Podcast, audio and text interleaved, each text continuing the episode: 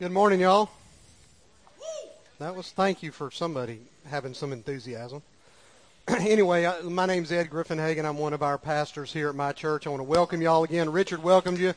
I'm thankful that y'all are here. I want to say hello to the folks that are watching online, and I hope you all had a good New Year, had a good week of maybe a little bit of R and R, a little bit of football, maybe a lot of football. Um, we are looking forward to and super excited about what's going to go on in the life of our church in 2019. Good stuff is going on. A little more about that hopefully next week. but today we're starting a series, uh, a new series, and we'll be in this for four or five weeks called The Gospel Makes Freakish Demands.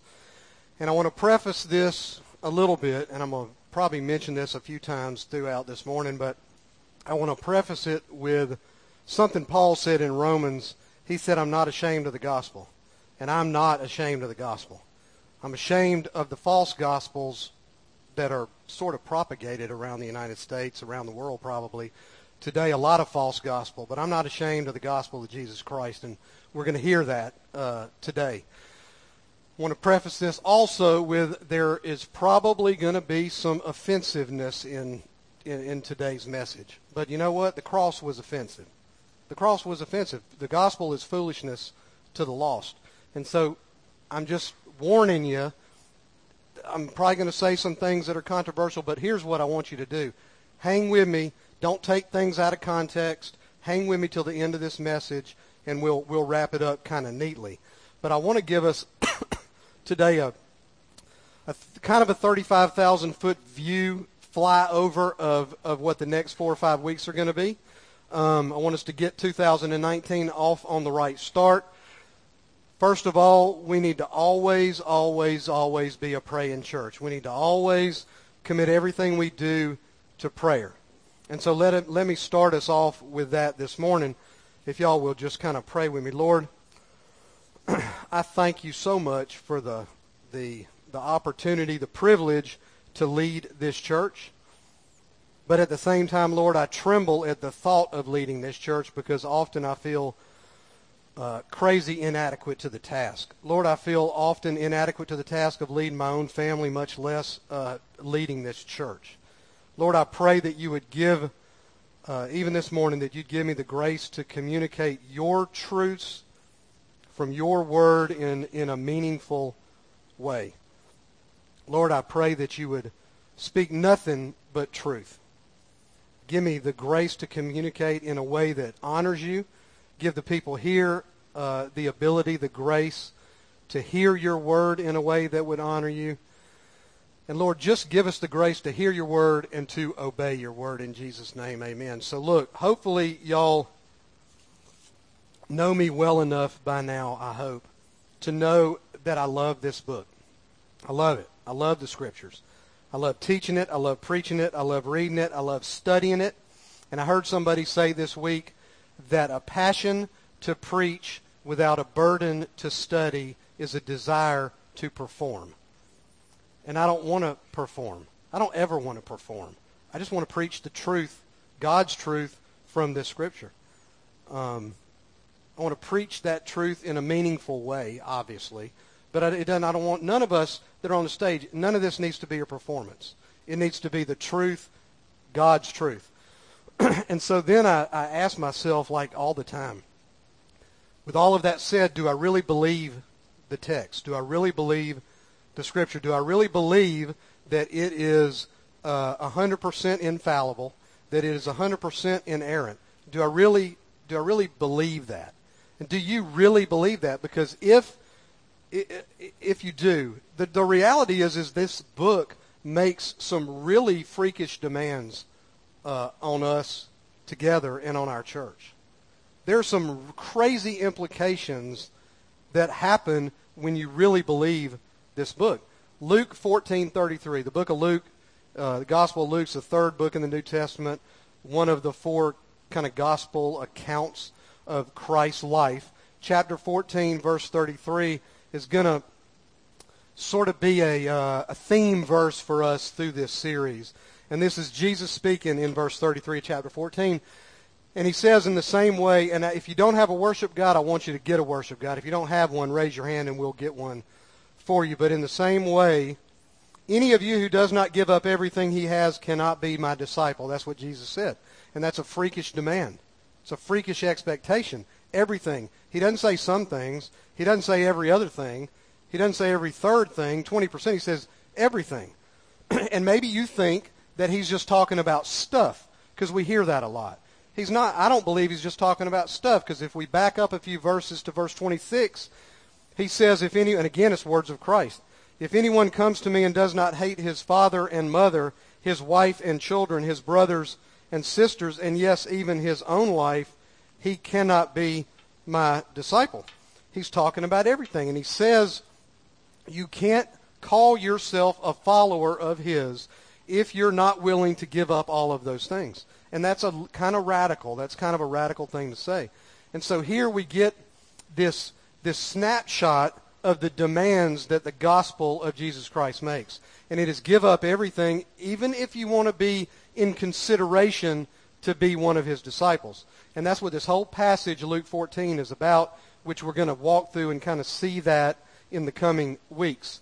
And so the question, do I really believe this book?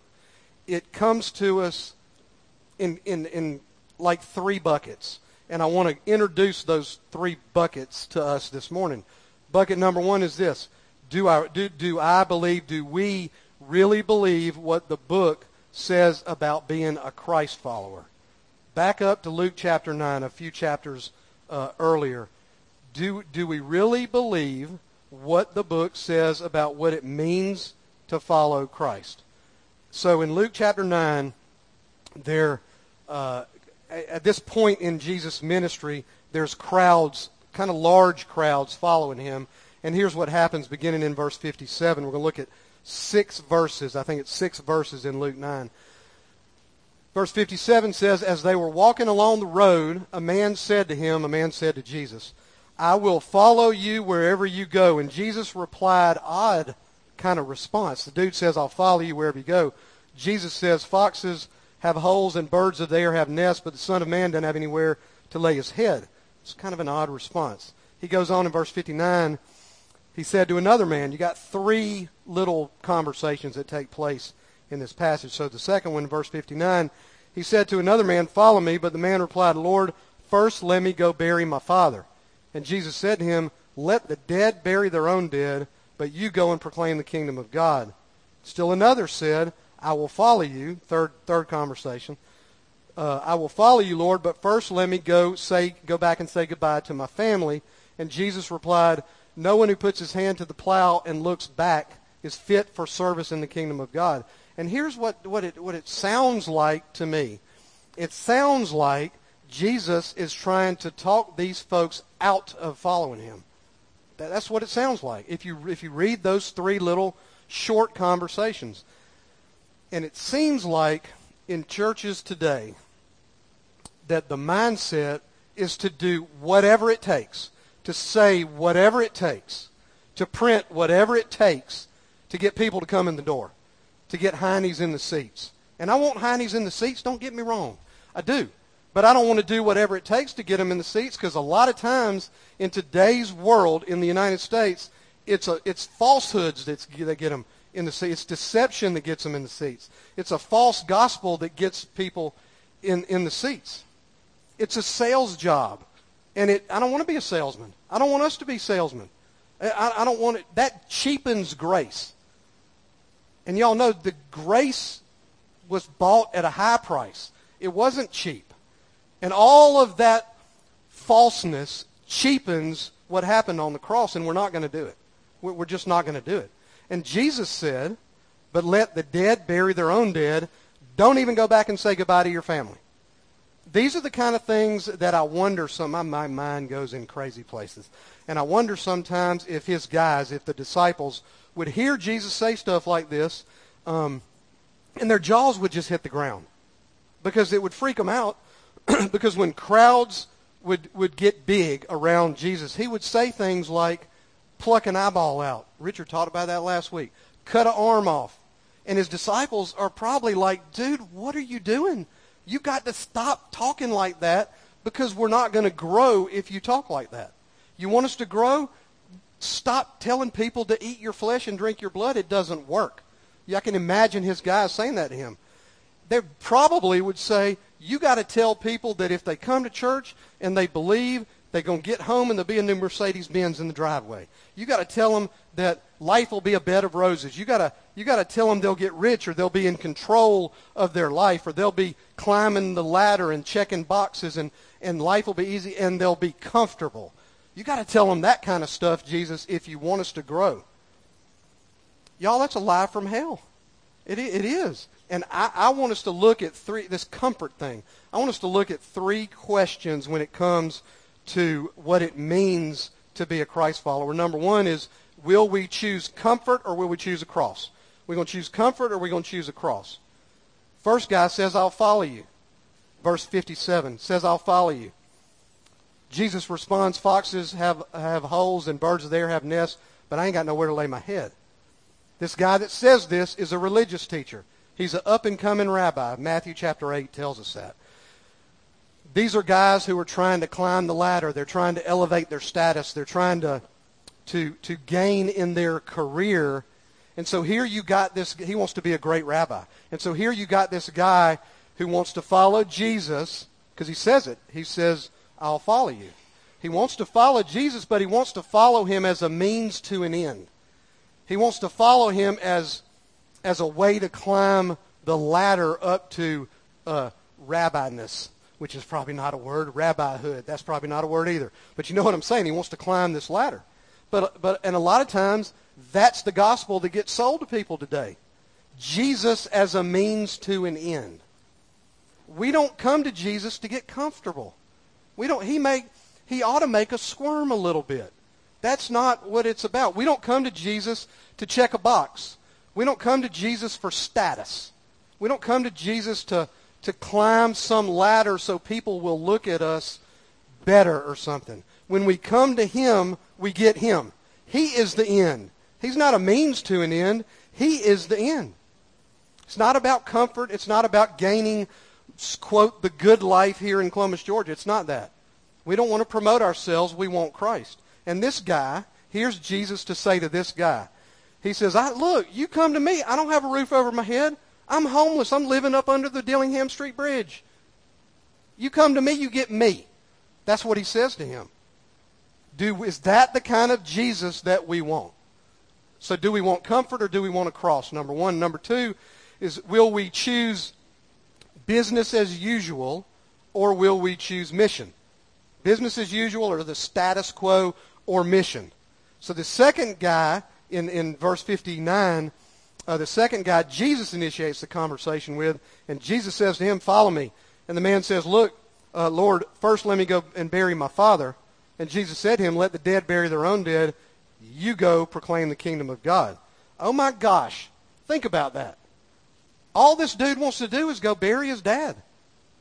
He just wants to go have a funeral, go bury his dad. He says, I'm going to follow you, but let me go at least bury my father. Is that too much to ask? Is that too much to ask? It just seems cold. Tell the truth. It seems that response seems cold. And this is the Jesus that we're worshiping. And he would say that. Well, what, what is he saying in those verses? What is he saying?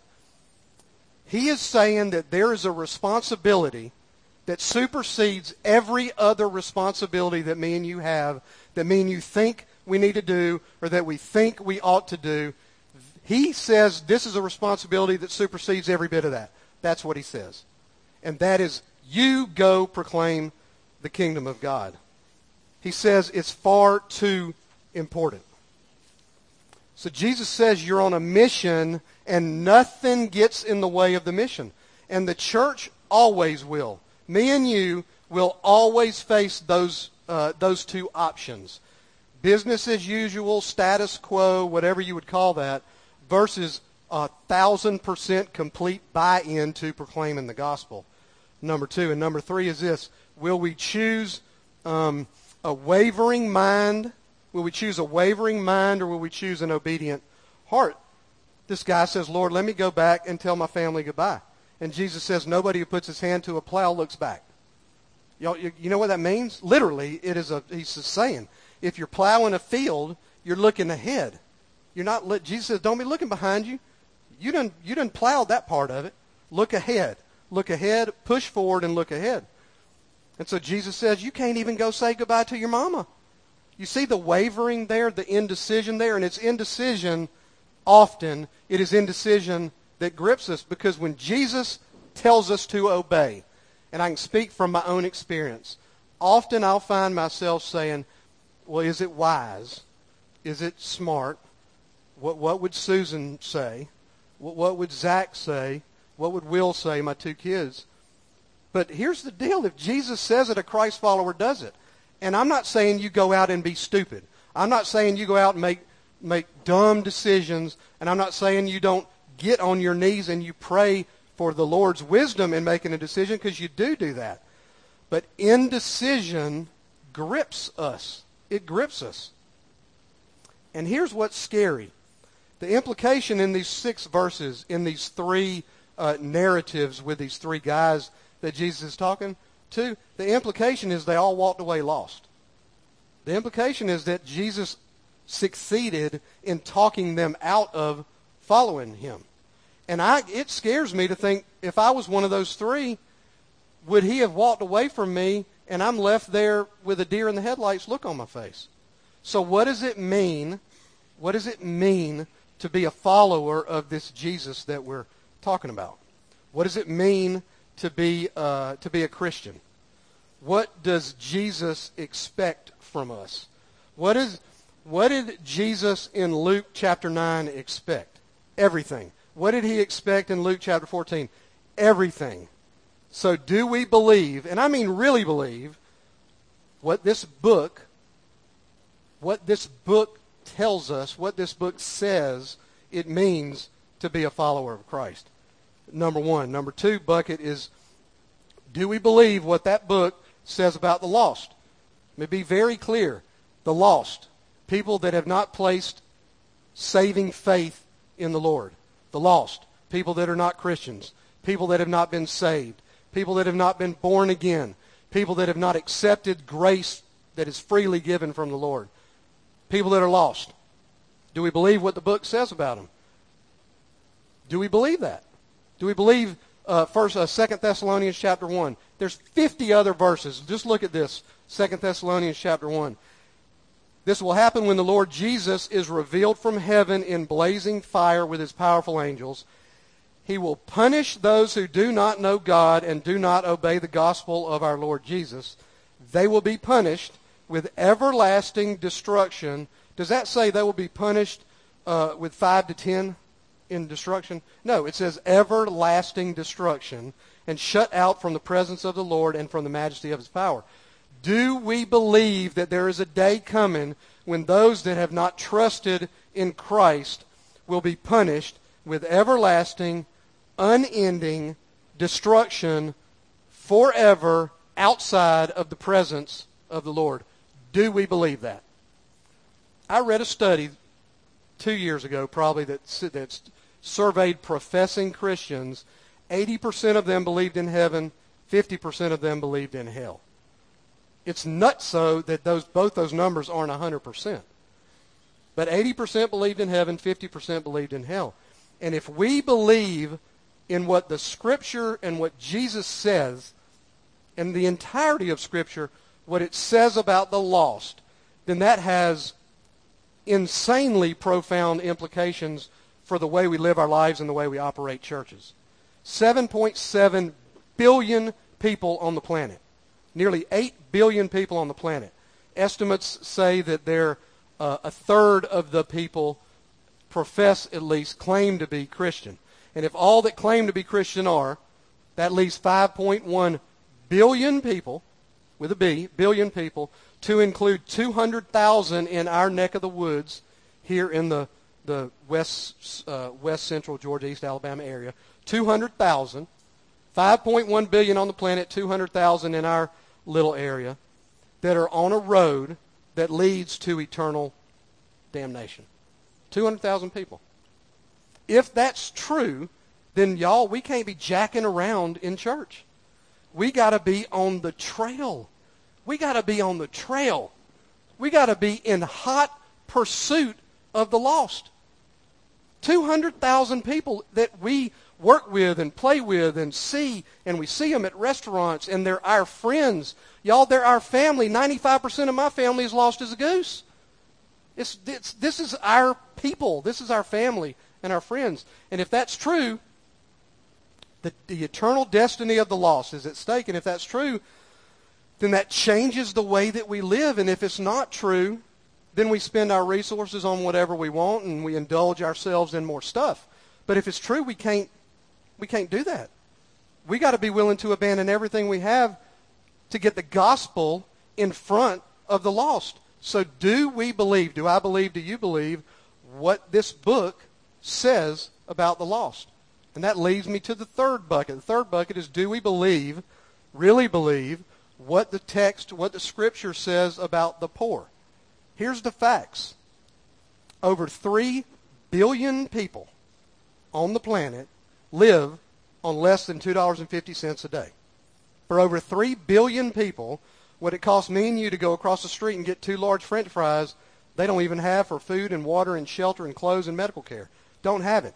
The reality is most of us sitting here today, to include myself, most of us have dogs and cats that live on more than two and a half dollars a day.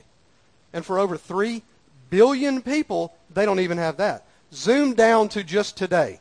Today, 22,000 children will starve to death. They'll, they'll think about what that even means. They will not have enough food to keep them alive. They will die. 22,000 children will die today. Imagine with me for a second if that was taking place here in our little area. What that would mean is that in Muscogee County, that would mean that in the next 24 hours, every child under the age of 17 would be dead from starvation. That is insane. It is insane. But that brings it into our world, at least in our imagination. But here is the, the real deal is this. We don't have to think about it. We don't have to think about it because it's not up in our face. We're not even, we're, we're not even, be honest, we're not even inconvenienced by that kind of extreme poverty because those who are stricken by it are not only poor, they're powerless.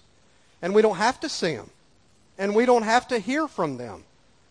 We, we really, we don't have to really have anything to do with them.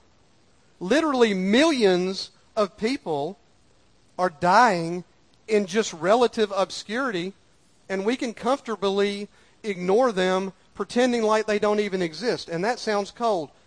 That is the way that it is. That is the way it is in, in America. Are we, you and me, are we concerned when we're driving down the road that we aren't going to have a place to live or that we're not going to have food or that we're not going to have water? Are we concerned? No, we're not concerned about that because we're on the way to get more stuff. We don't have to think about it because it's not up in our face. But they do exist. They do. The reality is they exist, and here's what scares me. When I study the Bible, when I really dig into the Scriptures and I study the Bible, I see over and over, I see God measuring the integrity of our faith by our concern for the poor. It's everywhere. Old Testament, New Testament, Psalms, Proverbs, the history book. It's everywhere. Isaiah, in the prophets, Isaiah 58, he's talking about true fasting. True fasting in Isaiah 58. And he says to, the, to these guys, yeah, you're fasting. You check that little box that says you're fasting so everybody can see how holy you are. You're fasting and you're practicing your religion. And you ignore the you and you say you know me and you ignore the poor. You don't know me. That's what he says to them. You're just checking boxes. He says it means fast means nothing if you ignore the poor. That's what he says to his people all over the place. No concern for the poor, no integrity of faith. Those two things are linked together. All over the scriptures, he takes it step after step further. We see it in the book. Jesus tell here's where you're going to have to hang with me till the end of this message. We see all over this book that Jesus tells those with abundance that if they don't feed the hungry and clothe the naked, they're going to hell. If you are in abundance and you don't feed the hungry and clothe the naked, you're going to hell. This is what Jesus teaches. The Jesus that we're worshiping, he teaches that. Stay with me, just stay with me, and don't freak out and don't take that little snippet out of context. Just keep listening. Old Testament that leads up to these words that Jesus gave us. Proverbs 14, those who oppress the poor insult their maker. You insult God. Guys, you insult God if you turn a deaf ear to the poor. Proverbs 21, if a man shuts his ears to the cry of the poor, he too will cry out and not be answered. And what is he saying? He says, You shut your ears to the cry of the poor, and you pray, you get nothing. You got nothing. He doesn't even hear you. It's like this true fasting conversation God had in Isaiah 58. You shut your ear to the poor, you gather together every Sunday, and you act all holy. God doesn't even hear your words. You're talking to yourselves. That's what he says. Those are strong words. James chapter 5 takes it a step further. He says, You rich people weep and wail because of the misery that is coming upon you. And let me fill you in on something. We're all rich, every one of us. If you're five years old up in here, you're rich because you got food and you got water. You probably have a place to live. Rich, rich. And so we're all rich, and the Bible says, weep and wail because of the misery that is coming upon you. Sound harsh? Tell the truth. Does that sound harsh? It's getting harsher in Matthew 19. Jesus answered, If you want to be perfect, go sell your possessions and give to the poor, and you will have treasure in heaven. Then come follow me. When the young man heard this, he went away sad because he had great wealth. And then Jesus said to his disciples, You can see this picture. Jesus is talking to this guy.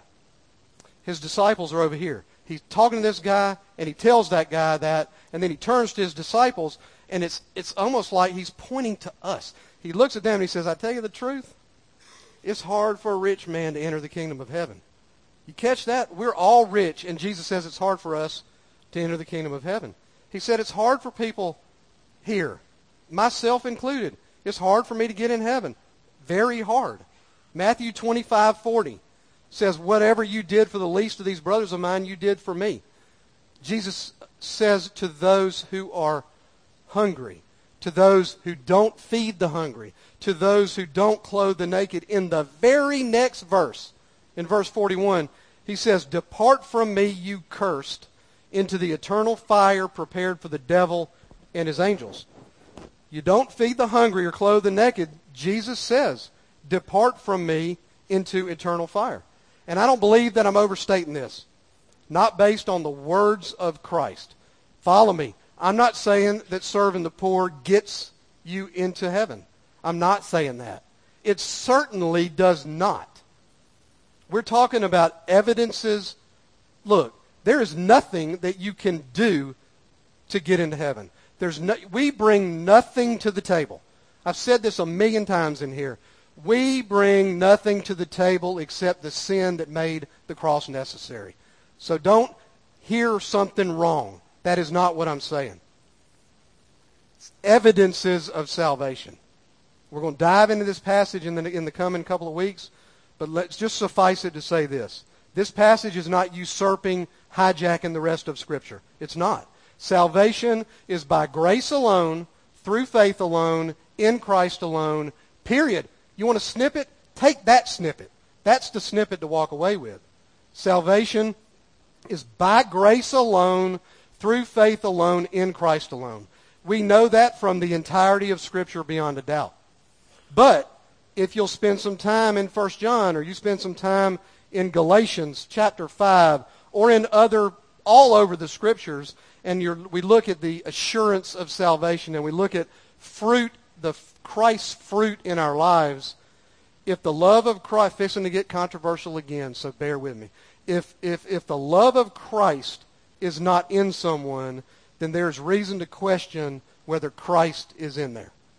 If there is no fruit, if there's no outward manifestation of a changed heart in someone's life, there is reason to question whether or not Christ is in there.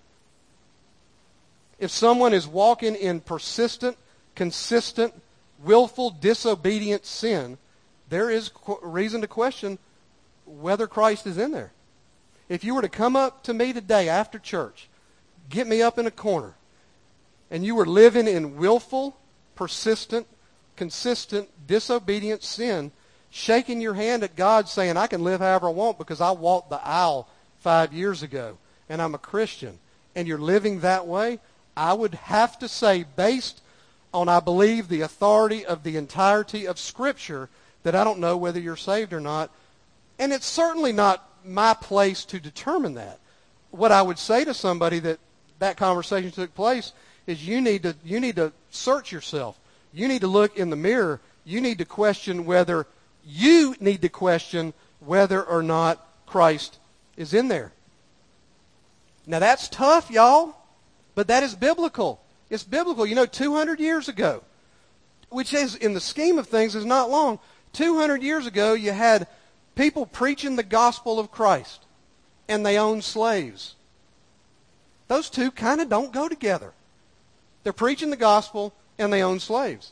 And we look back at that and we say, how could you people have owned slaves, beat slaves with whips, and profess to be a believer in Jesus Christ?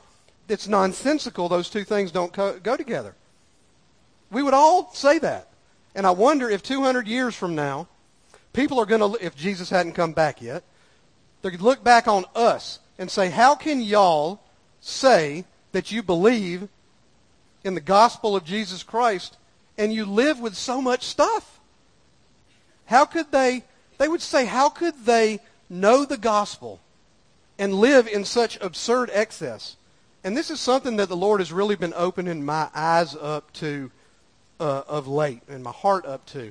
And I don't really know, honestly, what all that means, but I, but I know that somehow it is time to investigate, really investigate, and embrace the demands that the gospel makes.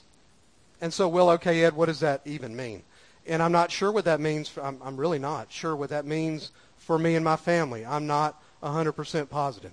We're on a journey trying to figure that out. So I would not profess to know what that means for you and your family, nor maybe even what that exactly means for our church. But I know that I want all of us together to take January and investigate and listen to the words of Christ. The Christ that we claim to praise, that, that we claim to believe, that we claim to follow. Listen to his words. And these are words that get ignored all the time, y'all. But I want us to listen to them. And I want us to consider together what those words mean in action. When a foot goes in front of the other foot.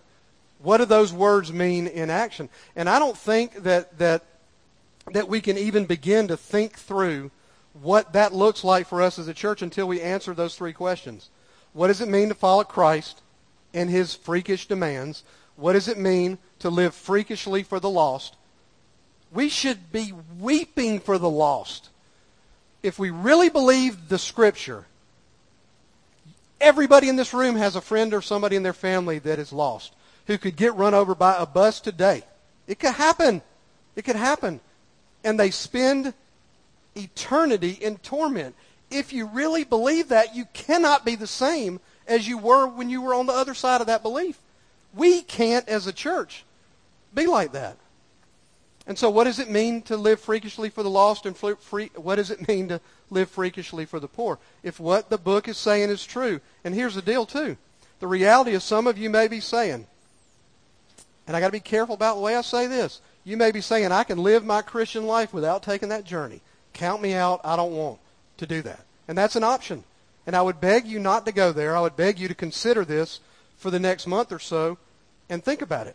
But some of you may. And look, Jesus would go around and make lots of demands, lots of freakish demands, and part of the crowds would leave.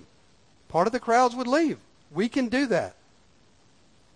I want to lead this church in another way, not that way. I want to lead this church in 100% truth in that scripture. 100% truth in what God tells us to do. I love this church. I love Jesus. That's why I want to lead that way. And yes, his gospel makes crazy freakish demands. And we don't have to embrace them. We could choose not to. Don't you know that we were born with a chooser? I don't know where it is in there, We were all born with a chooser, and we get to choose. And we could choose not to embrace that. We could. We could just embrace what the world says, and by the world's standards, by the world's yardstick, we very well may be more successful. By the world's yardstick. I don't care about the world. I care about the Lord. I care about reaching the lost in the world, but I'm not going to let the world's uh, wants and needs dictate leading our church. And, but we could go the way of the world. I just don't want us to. And I hope that y'all will embrace this and we wouldn't. And so I want to invite you to just at a minimum spend January investigating the truth claims that the Scripture makes. In, investigate the demands that the gospel makes and hopefully embracing those. And look, I think that the the whole purpose, or at least part of the purpose of this, is to get us to our knees. Is to get us to our knees in prayer before Christ and beg Him to show us what it looks like. Because He's the goal. Look, the goal is not the lost. The goal is not the poor. The goal is Jesus. We want Him. We want Him to drive what we do. We want Him to be the focus of our church. We want Him to be the focus of our lives, of our families' lives. And when He is the focus, anything that seems like sacrifice is not really sacrifice in light of the one who died on that cross, in light of the one who rose from the grave, in light of the one who ascended to the Father and made eternal life freely an option for us. Anything that seems like sacrifice in light of that is not sacrifice. So let us fix our eyes in our hearts, in our minds, in our spirits, in our souls on Him in prayer and just say, Christ, I want you to be the center of it all. I want you to be the focus of everything we do. I want you more than anything else. And so we pray, God, let us be a church that is in hot pursuit of you. Because you are the one that deserves all the praise and all the honor and all the glory. And here's the deal. I want to ask, I, I would ask you, anybody that is here, I would ask you this. If you don't know this Jesus that we just talked about for 35 minutes, this Jesus that willingly died on that cross, this Jesus that willingly died on that cross to, to buy you back. Grace is not cheap. It was a costly thing that happened on that cross. A costly exchange that happened on that cross. The exchange of his righteousness for our sin. That's the best exchange ever. Do y'all understand that? That is the best deal ever. That exchange that happened on that cross. And so if you don't know that Jesus that did that on that cross, bought us back. If you don't know him, I invite you to accept his invitation today. Today. Accept that invitation. It's free to us. Oh my gosh. It's free to us and enter into a saving relationship with Him, He will change the way that you walk through life. You can walk through life with joy where there used to be despair. Y'all do understand that joy is not bound by time or circumstance. Happiness is fleeting. Happiness is dependent on my circumstance. Happiness is going to ebb and flow through life. Happiness, sadness. Joy is not bound by circumstance. That exchange replaces despair with joy. He will replace darkness with light. He'll replace fear with peace. A peace that throughout the scriptures says it defies explanation. Well, the cross explains it. He'll replace that fear with peace. He will, on this side of salvation, there's fruit. It's what we've been talking about for 35 minutes. Fruit. At first, it may be raisins. Shriveled up little bitty raisins, but they're on the way to being watermelons. They're growing. You cannot, there's no such thing as a fruitless Christian. If there is no fruit, the odds are there is no Christian. But it may be little bitty fruit. You may need a magnifying lens or microscope to see it. But there'll be some fruit. And that fruit's going to grow as we mature. All of us as we mature together, the fruit grows into big, huge, 600 pound watermelons. But here, and, and so what does it take for that? All it takes, costly. The cross costly. The gospel uncomplicated, though. Very simple. All it takes is we repent and we believe. We repent and we believe. What do we repent of? We repent and we confess our sins before God. We repent and we believe. What do we believe? We believe the gospel. We believe that that exchange on that cross happened for me. It happened to buy my sins. It happened to purchase me and my life back. That's all it is. Repent and believe. And so I would say, if that happened to you today, I want you to, to and I hope it did. I, I mean, I, look, I said it earlier. I'm not ashamed of the gospel. The gospel's getting preached every Sunday here. It is all about Christ. It is not about anything else other than Him. And so that gospel, it just never returns void. We are on a mission together to reach the lost. That is what we do. That is Christ's last words. Last words are lasting words. The Great Commission at the end of Matthew, what does he tell us to do? Go make disciples. Go make disciples. You can't be a disciple and not be a believer. That is what we do.